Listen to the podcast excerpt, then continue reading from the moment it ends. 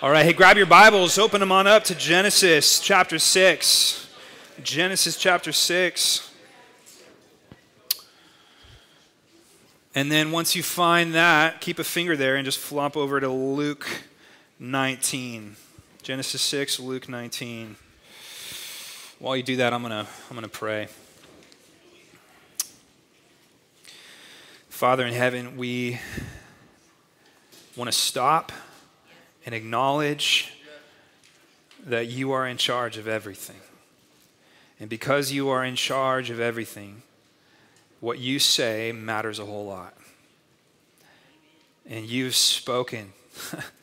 you, you, you, didn't leave us in the dark. You, you didn't leave us to guess. God, you've given us your word. Your Holy Spirit has animated um, this word that we hold in our hands, and we know that it is trustworthy, that it is inerrant, that it is your um, decided revelation, what you want us to know, um, the, the amount of information that you want us to be aware of. And so, God, this morning we want to give our attention fully to it because it deserves it. God, we listen to news streams and social media streams and Twitter streams all week long, and we have to question is this true? Is this not? Is this a lie? Is this real? Is this an opinion? What we hold in our hands this morning is true. And we affirm that. We don't have to question that. So, God, may we hang on every word. May we open every page. May we look at every verse. May we look at every line. May we expose the truth of this scripture. This isn't about what I have to say this morning, this is about what you have said. God, what do you want to teach us this morning from your word?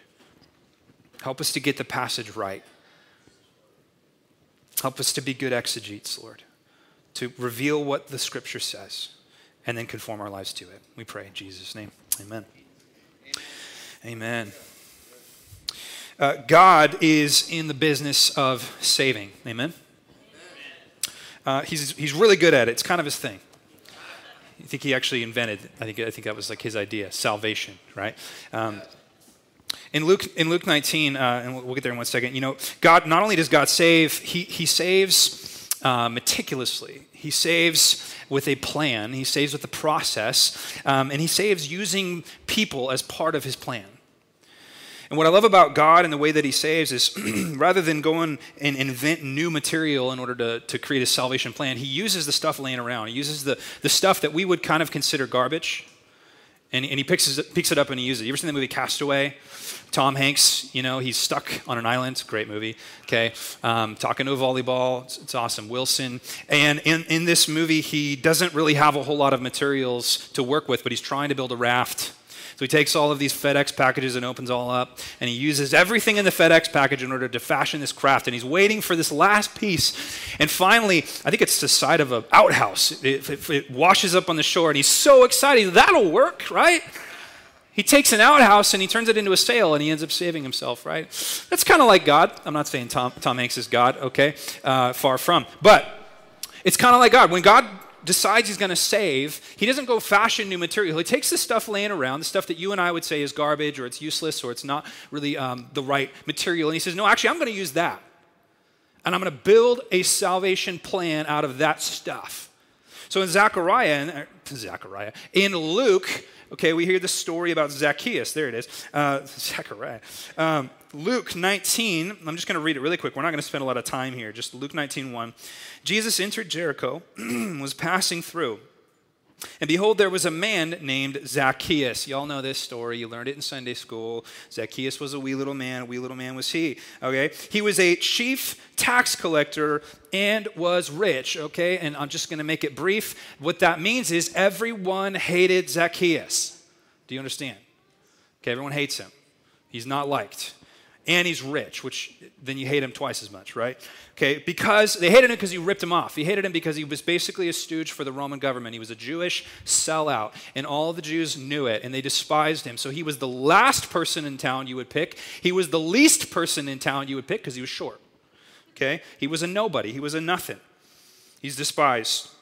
Verse 3 he was seeking to see who Jesus was. That's an act of faith right there.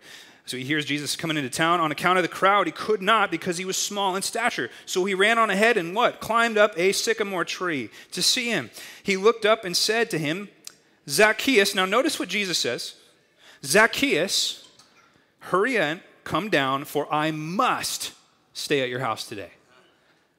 Interesting way to say it, isn't it? I must stay at your house today. So he hurried and came down and received him joyfully. And when they saw it, they all grumbled. He is gone into the guest of a man who is a sinner. And Zacchaeus stood and said to the Lord, Behold, Lord, the half of my goods I give to the poor, and if I have defrauded anyone of anything, I restore it fourfold. In other words, Jesus, I'm a faithful person. I've actually made faith decisions. And I've proved it with my finances and with restoring people that I've ripped off. And Jesus said to him, Listen, today salvation has come to this house. He is a son of Abraham, which is a slap in the face to the Pharisees. Because he's saying, You guys are actually not a child of God, and this little sinner is. He is. You can imagine Zacchaeus just kind of cracking a smile, like, Whoa, I am the true son of Abraham. And then listen to this, this famous statement. Jesus says, For the Son of Man, listen, for the Son of Man came to seek and save the lost. What does God do? He saves. And how does He do it? He does it by using the broken and rejected material that's around him, like Zacchaeus. He marches right past the important people. He looks up in a tree and he sees the material he wants to build his saving plan out of a little man who everybody hated, Zacchaeus.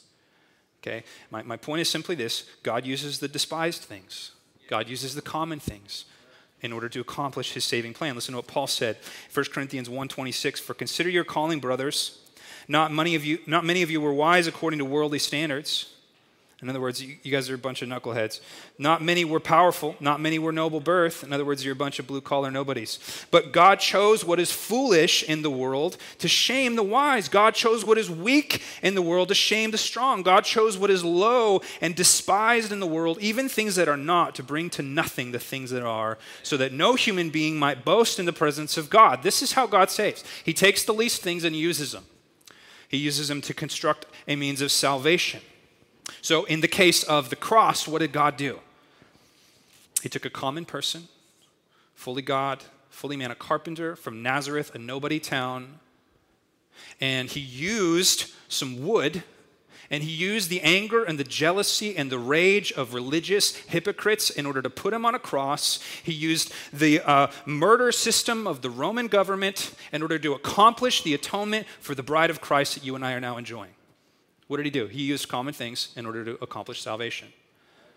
And then Jesus sends the Holy Spirit to animate more common things. He takes an ex Pharisee, he takes a tax collector, he takes sinners, he takes prostitutes, he takes all of the common people and he fashions them into a living body that will go out and bring the gospel to the whole world. And in our passage today, God takes some wood and he takes some water and he takes a man and he takes 120 years of that man's life and he fashions a way of salvation. What a good God. He saves using the common things, he saves using the practical things.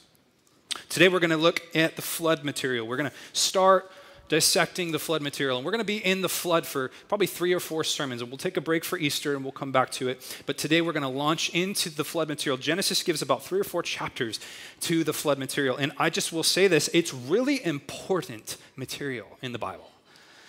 It's important enough that we need to take our time through it, pick our way through it, ask big questions about it. One commentator says the flood material forms a bridge between the shadowy past before the flood and the comprehensive era of the fathers following the deluge. So the, the, the flood is like this turning point in the, in the scripture between what we might call the prehistoric world, the shadowy, mysterious world uh, where we learned about the Nephilim and the sons of God uh, and Enoch and, and all of these um, prehistoric figures, into the next part of Genesis, which we aren't going to get to, um, is Abraham and the patriarchal period. So the flood is it's immensely important. Okay, and why is it important? Let me just just note a few things about the flood material really quick. First of all, the reality of the flood event is way more serious than you think it is. I have to do some deconstructing here because when I say flood, what do you picture? Rainbow, flannel graph, dove, cute little boat on the flannel graph, floating on flannel Was I the only one that went to Sunday school? I don't know. Maybe, maybe you guys like, maybe you guys didn't grow up in the church. But the flood, it's like the ultimate cute nursery. Like, how many nurseries have been painted to look like the flood? Oh, it's so cute. Okay, I got to break that down for a minute. Okay, let me just break that down for a minute. Reality check the flood is universal judgment. God drowns every living thing in the world at once. It's gnarly. It's crazy. God is stripping the world down to the studs. You ever get mold in your house? And then you realize the mold has gotten so deep that you literally have to pull the drywall off? The patient has cancer, and literally, as much of it has to be like chemo is released. The body is, is attacked in order to kill this cancer because it is metastasized. God is cutting deep. He is deconstructing and decreating everything that He has just created uh, in Genesis up to this point. This is insane. This is crazy. We can't, we can't let this be a cute thing in our head. It's a beautiful thing. And we're right to teach our kids about it.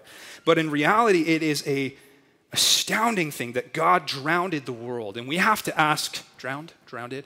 We have to ask hard on all you grammar people out there, just ready to, ready to get me. My mom's on the live stream right now. She's going to tell me about it. Hey, you said drowned. Okay.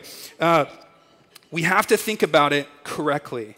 We have to get the, the flood material draws us backward to a very somber sentence that God said. Do you remember what it was? He told Adam and Eve, if you eat of it, you shall what? As Noah is looking out and seeing the entire face of the earth covered in water, knowing that every living thing has now died, it is the ultimate realization of God's warning to Adam and Eve of the result of eating the fruit death. And let me just make this really clear sin equals death universally. It does. God judges. So the, the, the Noah material draws us backward. It also draws us downward. It, it causes us to look at the world that we're living in right now and go, wow, God will not tolerate this forever. It causes us to look forward in dread, realizing that God will once again judge the earth. I hope you weren't expecting a super happy, light sermon this morning because it's not that week. It also draws us forward to think about the fact that God is a saving God and He is a God of hope. And there is always a Noah when there's a flood, there's always an ark when there's a flood. Amen? Let's dive into it. Today we're going to look at the first part of the Noah material. We're going to look at the second half of chapter 6 and the first few verses of chapter 7. Basically, what we're going to look at this morning is God's revelation to Noah of what he's going to do to the world and why he's going to do it, as well as how he's going to save the world. Breaks down into three really easy sections if you want to write them down, if you're a note taker or an outline person. Number one, God's decree of condemnation. Number two, God's plan of salvation. Yep, they all rhyme. You're welcome. Three, God's pattern of collaboration. God's degree of condemnation. Keith's back there watching the live stream. I can hear myself. God's plan of salvation. Well, I'm right here, bro. You don't got to watch me on the screen. I'm right here. You're like a millennial, dude. I'd rather watch a phone. I love you, bro. I love you, man. Okay. God's degree of condemnation, God's plan of salvation, God's pattern of collaboration. Let's get into it. Number one, God's decree of condemnation. Look at verse 9. These are the generations of Noah. That's the author signaling a new narrative section here. Remember in chapter 5, it says, These are the generations of Seth. This is the generations now of Noah. Noah was a righteous man, blameless in his generation. Noah walked with God, and Noah had three sons Shem, Ham, and Japheth. So, what verse 9 and 10 are teaching us is something about Noah, this person that God selects. We learn three things about Noah. First, we learn that he's a righteous and blameless man in his generation. That doesn't mean he's sinless, but it does mean that he was a man that oriented his life around the Word of God rather than the Word of his culture. Okay, similar to the call in the New Testament for elders to be blameless. It doesn't mean they don't have sin, but it does mean that they live their life in such a way that no one can lay a blame at their feet. So Noah is a godly man. He's righteous in his generation. Secondly, we learn that Noah walked with God. What that means is he had a relationship with God. He wasn't just a staunch religious person, he wasn't just a moral person. He walked with God. And it, by the way, may have meant that he actually walked physically with God. It's very likely there was much more of an open interface at this time between the spiritual and the physical dimensions. And, and it may very well be that Noah, like Enoch, actually, literally walked with God. How cool would that be? And you say, man, if God was walking around, how come everybody was rebelling? Well, that's how bad sin is. If you believe in a true uh, millennial reign, that Jesus is going to reign for a thousand years here physically on earth, you know what's going to happen at the end of that? Everyone's going to try to go to war with him. You say, well, if Jesus is here physically reigning, why would anybody go to war with him? Well, that's how bad sin is. It cannot be tolerated, it cannot be allowed. The third thing we learn about Noah is that he had three sons Shem, Ham, and Japheth. And you say, why is that important? It's important because the, the, the author of Genesis has been trying to see uh, get us to see the importance of the preservation. Listen, the preservation of the Imago Dei. Do you remember what that was? It is the fact that humans were created in the image of God. And if you remember last week's teaching, Ryan did a great job of showing us how the image of God was being actually tainted and tarnished. Because spiritual beings, I know this sounds weird, but spiritual beings were literally procreating with physical beings, creating some kind of a weird half breed. And what was the proto evangelion? What was the first good news that God said? That from the seed of Eve, human, would come the one that would crush the head of the snake. So, in order for God to preserve his plan of salvation, this seed of Eve has to be preserved. It may very well be, and I'm reading between the lines a little bit here, just warning. It may very well be that Noah was the last human on earth that had a fully human set of DNA that could preserve God's redemptive plan to bring Christ, fully God, fully man, in order to atone for the sins of his bride. Interesting, isn't it? So Shem, Ham, and Japheth matter. And it seems interesting that God says, right when he has these kids, he says, okay, now it's time to build the boat. Now it's time to build the ark. It's time to preserve what's left. Verse 11 Now the earth was corrupt in God's sight. You know, God sees it all. God sees the dark web, God sees your history. God sees the millions and billions of dollars that people are spending on pornography. He sees it all.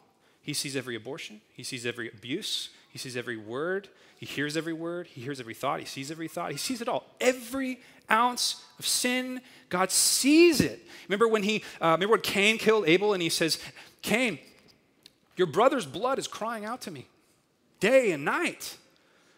Imagine what God, imagine the concert of immorality that God is hearing right now in this moment.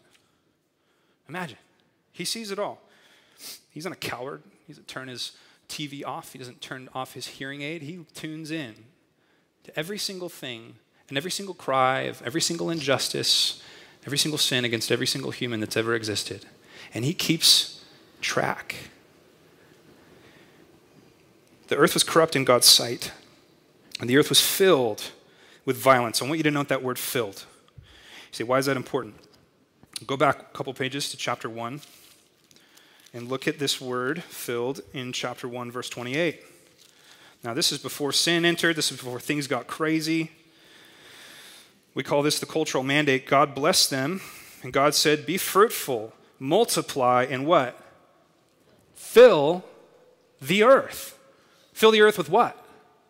Fill the earth with God's glory, with God's image, with God's goodness, with God's um, shalom reign, with God's grace throughout the earth. That was his plan. That's why he made Adam and Eve to fill and to, to, to bless the earth with the presence of humans that were representative of his reign and his rule. And instead, now here we see God looking at the earth and he sees it filled with what?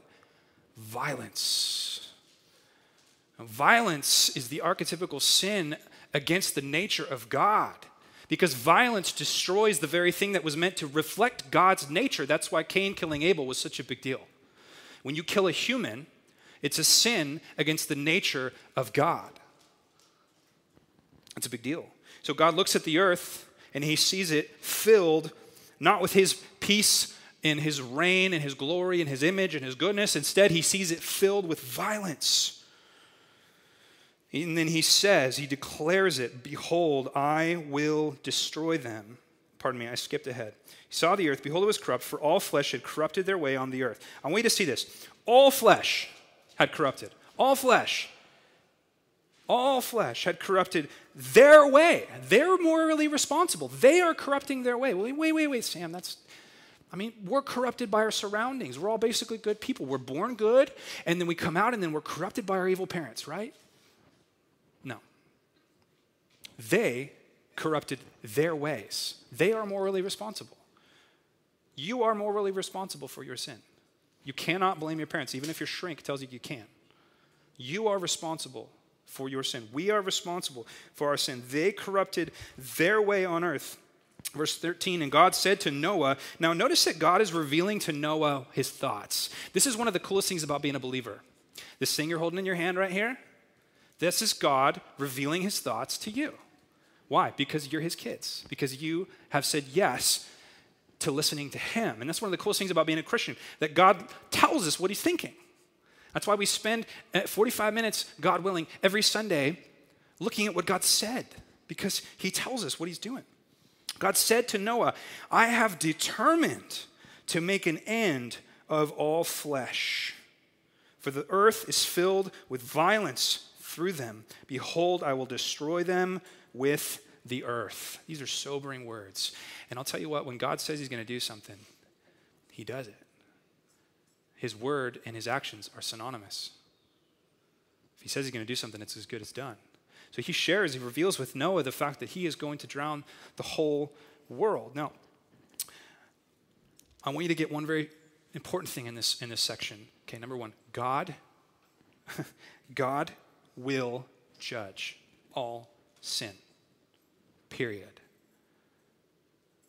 God will judge all sin, period. And there's some things that we need to get clear about judgment because uh, us Western evangelical Americans, we love to get God's judgment all messed up because it's just not very woke and it's not, it's not very kind to us and it's not very inclusive and it's not very universalistic and it's not very all the things that our culture is telling us are really important right now. So we just kind of squirm when we talk about God's judgment, but we really ought not to, okay? Here's some things you need to understand about God's judgment. First of all, uh, we don't think about it enough. We just don't. We like to talk about the grace of God. I like to talk about the grace of God. But here's the reality you don't get the grace without the judgment. You know why the grace of God is good news? Because the judgment of God is a reality. If it weren't for the judgment of God, we wouldn't need the grace of God. So you can talk about the grace of God, but if you don't get to the judgment of God, the grace of God is really not good news. Your house is burning down, and a fireman kicks the door open and you don't believe that your house is burning down, that news is not good to you at all. The reality is, is that judgment and mercy come at the same time. They come in parallel. God is both decreeing that he will judge while he's simultaneously saying that he will save. And we have to swallow both pills. The second thing you need to understand about judgment is that we misplace our ultimate concern for humanity. And what I mean by that is that we like to think of humanity as some um, neutral entity that's just sort of a slave to sin and, and, and a, and a um, uh, an offended party uh, and sin and death is, is really just the enemy. Can, can, I, can I clear up all that for you? And you're not going to like this. We're not saving sinners from sin. We're not saving sinners from hell. We're not saving sinners from sickness and death. We're saving sinners from God. Amen. I know y'all don't like that. That's what the Bible says.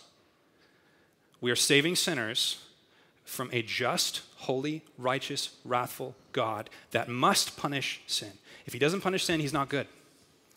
And there, uh, guys, why am I being so serious about this? Because there are preachers in our community right now that are saying God didn't punish Jesus, he just forgave sin. And Jesus didn't accomplish forgiveness from God. That's child abuse. God can forgive sin whenever he wants. When Jesus died on the cross, he just died as a symbol, as a reminder. He died to defeat sickness, and he died to, so just have enough faith and you'll never be sick. And he died to defeat uh, sin. But th- th- this wasn't some kind of Jesus appeasing the wrath of God. That's ancient evil thinking.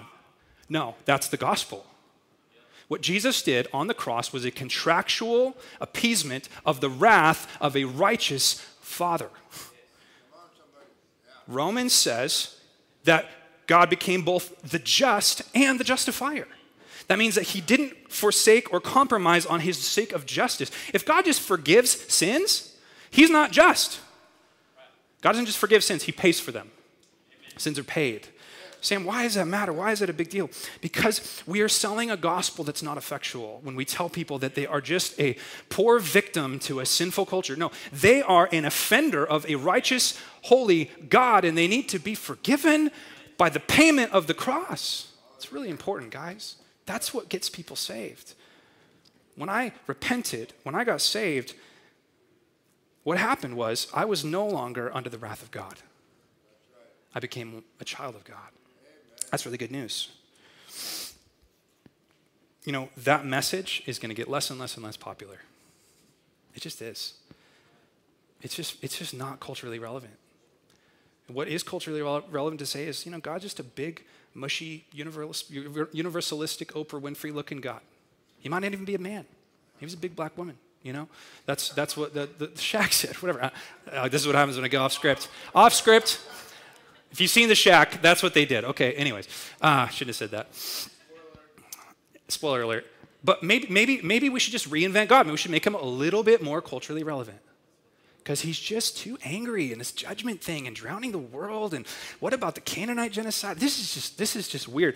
God, the God I know, the God I feel is an inclusive God, a God that loves everybody, no matter what they believe in. And, okay, uh, no, absolutely not. Listen to this, okay? The God that saves 1 Timothy 2, 4, 2 5, for there is one God, there is one mediator between God and man, the man Christ Jesus. If there was another way, listen, this is so important. If there was another way of salvation, God would have done it. There isn't. Jesus in the Garden of Gethsemane, sweating drops of blood, terrified of the pummeling that was about to happen on the cross, not from men, but from a righteous God, said, Lord, if there is any other way. And what was the answer? There's no other way. There is one way of salvation. There is one answer to the hope for the lost world that we interact with every single day. And it's not good vibes, and it's not universalism, and it's not Buddha, and it's not Oprah Winfrey. It's Christ and what he has paid for and accomplished on the cross, okay? I don't think I need to keep beating the dead horse here, okay? My point is the gospel is the only way God saved. Don't change it. If you try to change it and make it more culturally relevant, you will ruin its efficacy. First thing we see is God's decree of condemnation. The second thing we see is God's plan of salvation. Here's where the news gets a little better. Verse 14 God says to Noah, Make yourself an ark of gopher wood. I have no idea what gopher wood is. Nobody knows what gopher wood is. Have fun, figure that one out. Make rooms in the ark cover it inside and out with pitch. This is how you are to make it. Why do you have them cover it with pitch? So it doesn't sink. Wow, that's really spiritual. Okay. Uh, this is how you are to make it. The length of the ark is 300 cubits, its breadth 50 cubits, its height 30 cubits. Make a roof for the ark and finish it to a cubit above, and set the door of the ark in its side. Make it with lower, second, and third decks. For behold, I will bring a flood of waters upon the earth to destroy all flesh, in which is the breath of life under heaven. Everything that is on earth shall die, but I will establish my covenant with you, and you shall come into the ark, you and your sons, and your wife, and your sons' wives with you. And every living thing of all flesh you shall bring two of every sort into the ark to keep them alive with you. They shall be male and female, of the birds according to their kinds, of the animals according to their kinds, of every creeping thing of the ground according to its kind. Two of every sort shall come in to you to keep them alive. Also, take with you every sort of food that is eaten, store it up, it shall serve as food for you and for them. Question Why all that detail? Why does that matter to me? It's 2021. We have COVID going on. I mean, what, is there more important things that the Bible could be filling in here other than the details of how to build a boat? Let me suggest some things to you about the details that God just gives it. Details matter, and the Bible has a lot of details. If you've ever read the whole thing, you'll realize, wow, there's a lot of details in here. God is a detailed God, He is a God of details. Okay, the, the, first thing I want you to notice about the, the, the, the meticulous and practical nature of God's um, plans here that He gives Noah about the ark is that they are detailed and they're thoughtful. He says, make a window. He says, make a door. He says, make the appropriate dimensions for a boat. It's, it's just practical. It's just very, he wants the boat to work, okay? It's provisional. He says, take extra clean animals. You notice he says that? Of every other animal, he says, take two. Of the clean animals, he says, take seven pairs. Why? Snack. Right? Yeah, snack. You ever seen Moana? You know, he's like, I'm going to take the chicken on the boat so I can eat the chicken when he gets there. Um, nobody watches that movie. Okay, that's that's the point. Okay, food uh, and sacrifice. Okay, God is provisional. He's thought this thing through. He comes to Noah with the blueprints, and you know, Noah could have gone, you know, God, I think the boat should be a few cubits longer. And I think maybe we should have a few more animals just in case. You know, and I think maybe we shouldn't cover it in pitch. Maybe we should cover it in polyurethane, maybe a triple coat. You know, maybe it'd be a little better. And, and what would God say? He'd say, Noah, I've thought this one through, bro. I got this. I, I, I, know what I'm doing here, okay? Listen, God knows what He's doing when He saves, and He knows what He's doing when He reveals His plan of salvation. Okay? Um, it's provisional, it's, it's conservational. He's making sure that the animals survive. God is graciously allowing the animals, because the animals didn't sin, they're a victim. Creation didn't sin, it's a victim. God is sustaining and salvaging. He's torn it down to the studs, but He's not going to bulldoze the whole thing. He has a plan here to repopulate, recreate the earth with a new Adam named Noah. And so he preserves the animals on the boat. Also, I want you to notice this plan of salvation is boring, isn't it? 120 years of making a boat. You know, when you think about being part of God's redemptive story, you think about these exciting, I'm going to go this and that. And then some of us have a boring life and we go, I must not be doing anything for the Lord. Noah spent 120 years pounding nails. Might have been tying ropes, I don't know. Covering in pitch. Can you imagine how boring some of those days would have been? Sun up to sunrise. The menial things. God saves through the menial things. He saves through the seemingly boring things. The other thing I want you to notice is how physical this job is. You know, we think physical things are not spiritual. That's not true. Anything that is given over to the Lord is spiritual.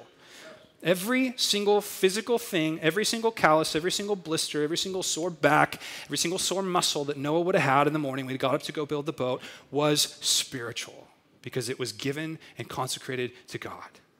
I just want to remind you guys all the little things, all the menial things, all the seemingly pointless things, all the little, uh, I have a sore back from this, I have a sore blister from that, all of that, if given to God, is spiritual. Isn't that good news? But here's the main thing I want you to get about the details of the ark. The main thing I want you to get is that the way God built the boat worked. It was effectual, it worked, it was effective. God's point in building the boat was not to have a cool idea, to draw it out on a whiteboard and then have it go nowhere. Like I do that all the time. Just ask Cody. We're like sitting there on Monday morning, like, we could do this, and then we'll, we'll never do it right? That's not how God rolls. When God rolls a plan out, He does it. He's thought through the details, He's thought through the cost, He's thought through the plan, He's thought through the timeline, He's thought through the budget.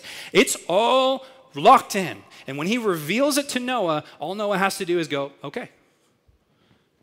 God, you thought through the details. You know, something really amazing happened before creation. God, within the Godhead, Father, Son, Holy Spirit, they had a conversation and they invented something called salvation. New Testament tells us this. It says that within the wisdom of God, God's wisdom, He hatched the idea of salvation. And every member of the Trinity has a different part. And they planned it all out. They planned it all according to plan. They said, This is exactly how we can save humanity from sin. We don't know, when, we don't know where evil came from. The Bible doesn't say. It was clearly there when God created. But when God created, He knew that there was something that was inevitable, and that was that evil was going to enter the garden. And so he hatched the ultimate plan of salvation. The ultimate plan looked like this that he, God the Father, would send God the Son, and God the Son would become a fully man, fully God in order to atone for men, in order to be able to conquer death, would crush the head of the snake. He knew when Jesus had to come, how Jesus had to come, what Jesus had to do, the day, the second, the hour that Jesus had to die, the way in which Jesus had to die in order to fulfill all of Scripture. Isaiah 53, Psalm 22 said how he was going to die. He had to be the Passover lamb, die on Passover Passover. He had, to, he, had to, he had to recruit his disciples, send the Holy Spirit, resurrect from the dead, ascend to the right hand of the Father, become a mediator. Every second of this world that we have lived in has existed, moving us towards the cross and moving us towards the resurrection and the triumph of Christ. God detailed his plan of salvation perfectly. Couldn't have been any more perfect. From before the foundations of the earth, God has been planning and working towards salvation, even before the fall. Isn't that amazing? Do you understand how much work went into the gospel that you believe? you understand how much thought went into the salvation? I mean, for Noah, it was some blueprints of a boat. For you, it's an, it's an eternal, cosmic, Trinitarian reality that you're part of. What an amazing thing. My, my application point on this don't change the plan. I know you think you're clever. Don't try to help God. Don't, don't, don't open the Bible and say, you know, that, I don't think he meant that. That's just, that's a little, no, he meant it. Jesus meant every word he said. You may be misunderstanding what he said. He, didn't, he doesn't make us guess. The good news is, and I'm getting ahead of myself here, the good news is, is it's not your job to build the boat. The boat's already been built, right? It's your job to get on. And then don't decide that maybe you should build a more inclusive boat, a boat that isn't so narrow. Okay, get on the right boat. Get on the right boat. Number three, God's pattern of, sal- of collaboration. I want you to see this and then we'll close. Verse 22, three important words. Are you ready? Three important words. Noah did this. What did he do? Exactly what God said to do. You know what that's called? Faith.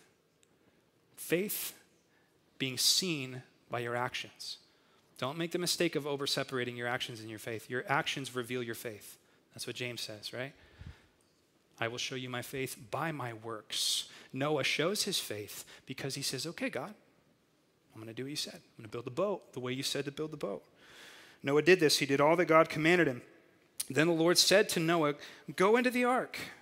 You know what that is? Salvation. Salvation by faith. How did Noah get saved? He got on the boat. He believed God. He got on the boat, right?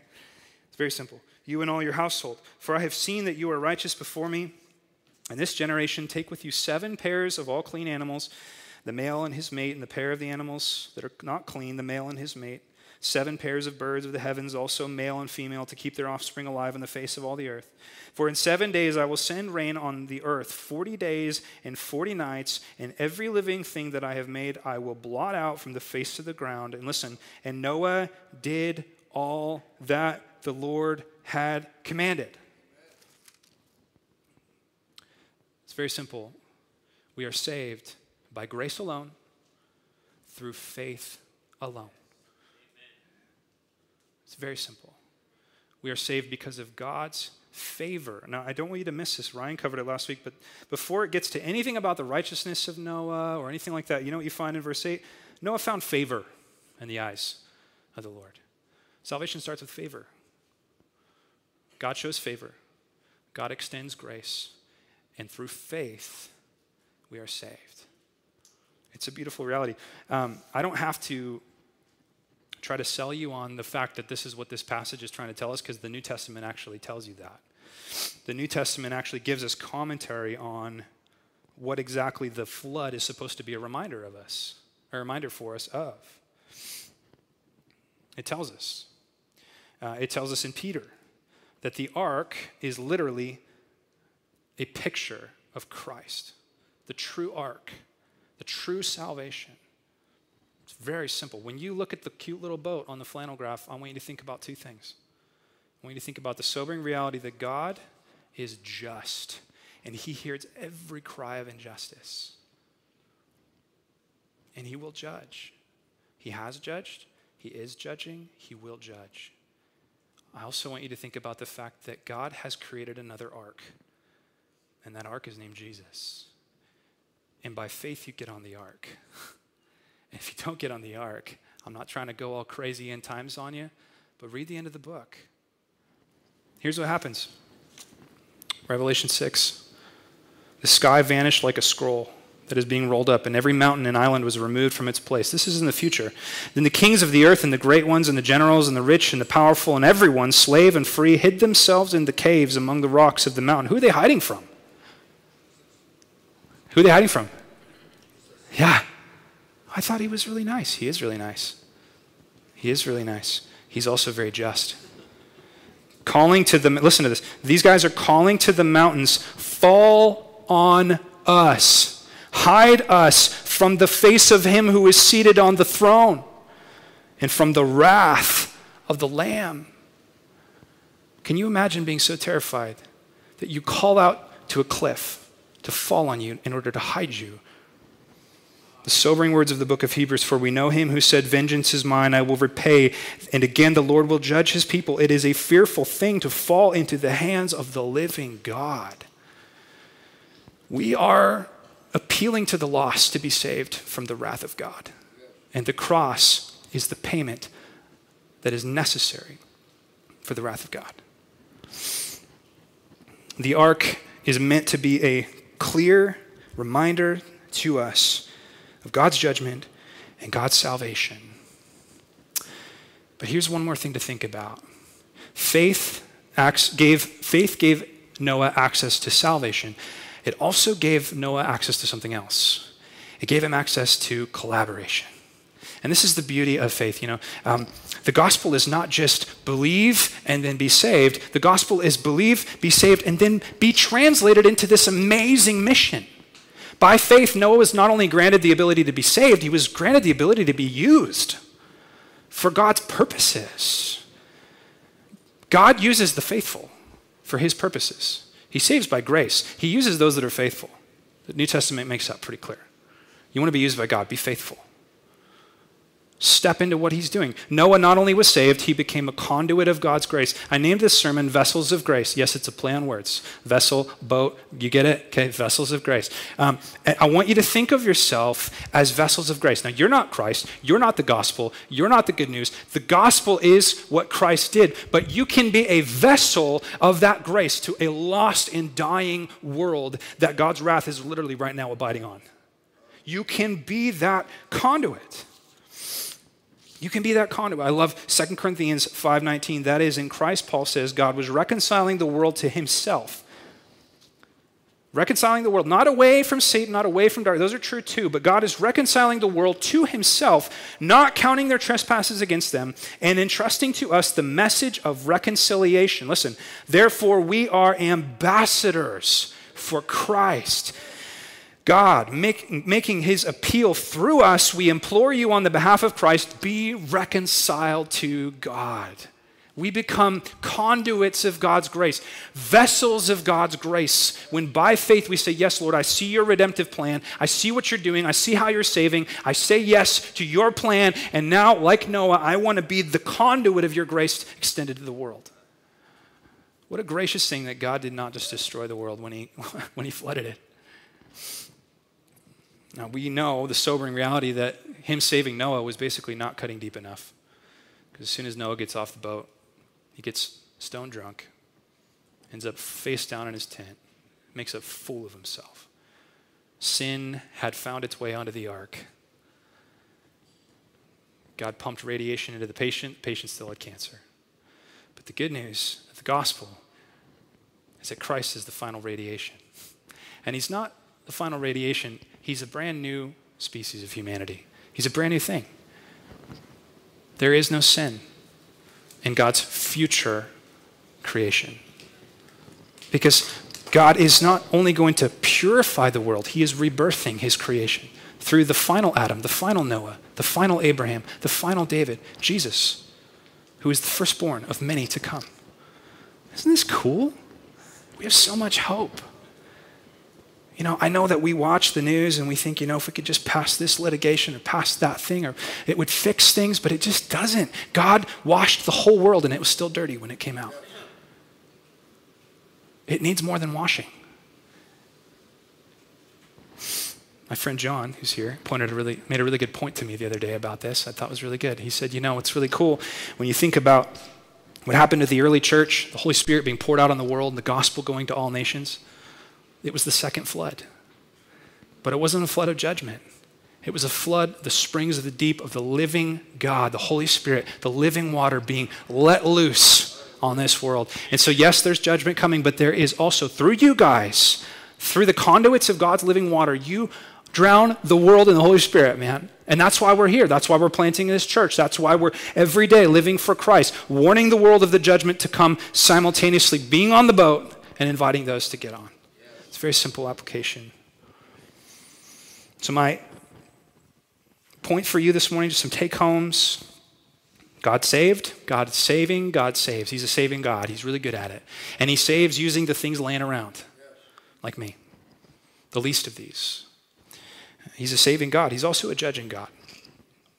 And judgment is coming. It's coming. It has to come. You know, if you take if you take a line and you and I've used this analogy before, you take a line and you make it about 0.001 degree off, it's not a big deal. You carry that for hundreds and hundreds and hundreds of miles. That's a pretty big off. this world is off. And it doesn't matter how much reform or political correction or whatever happens, at the end of the day, this world is off. And it will come to an end in the way that it is now. It's coming. So we preach the good news, we preach the gospel. We realize that the world is much worse than you think it is. I know we think people are basically good, they're not. The world is really bad. We know the plan, we preach the plan, we don't change the plan, and we see the divine handprint working in the common and everyday things of life. We recognize that God had to call Zacchaeus out of the tree because he was the plank that he wanted to build his plan of salvation through. And recognize that you guys are part of that when you step into it by faith. Amen? I'm going to invite the team back up. We're going to end with one song, and while they come up, I'm going to pray. Father, Thank you this morning for these sobering realities. God, I pray that I spoke them with the right tone. Lord, your tone. I just pray, Father, that we would have a sobering understanding of what is coming, but also just a joyous understanding of the relief that has come because of the cross. That Jesus, you have saved us from justice, the, the justice we deserve. Lord, I am a sinner.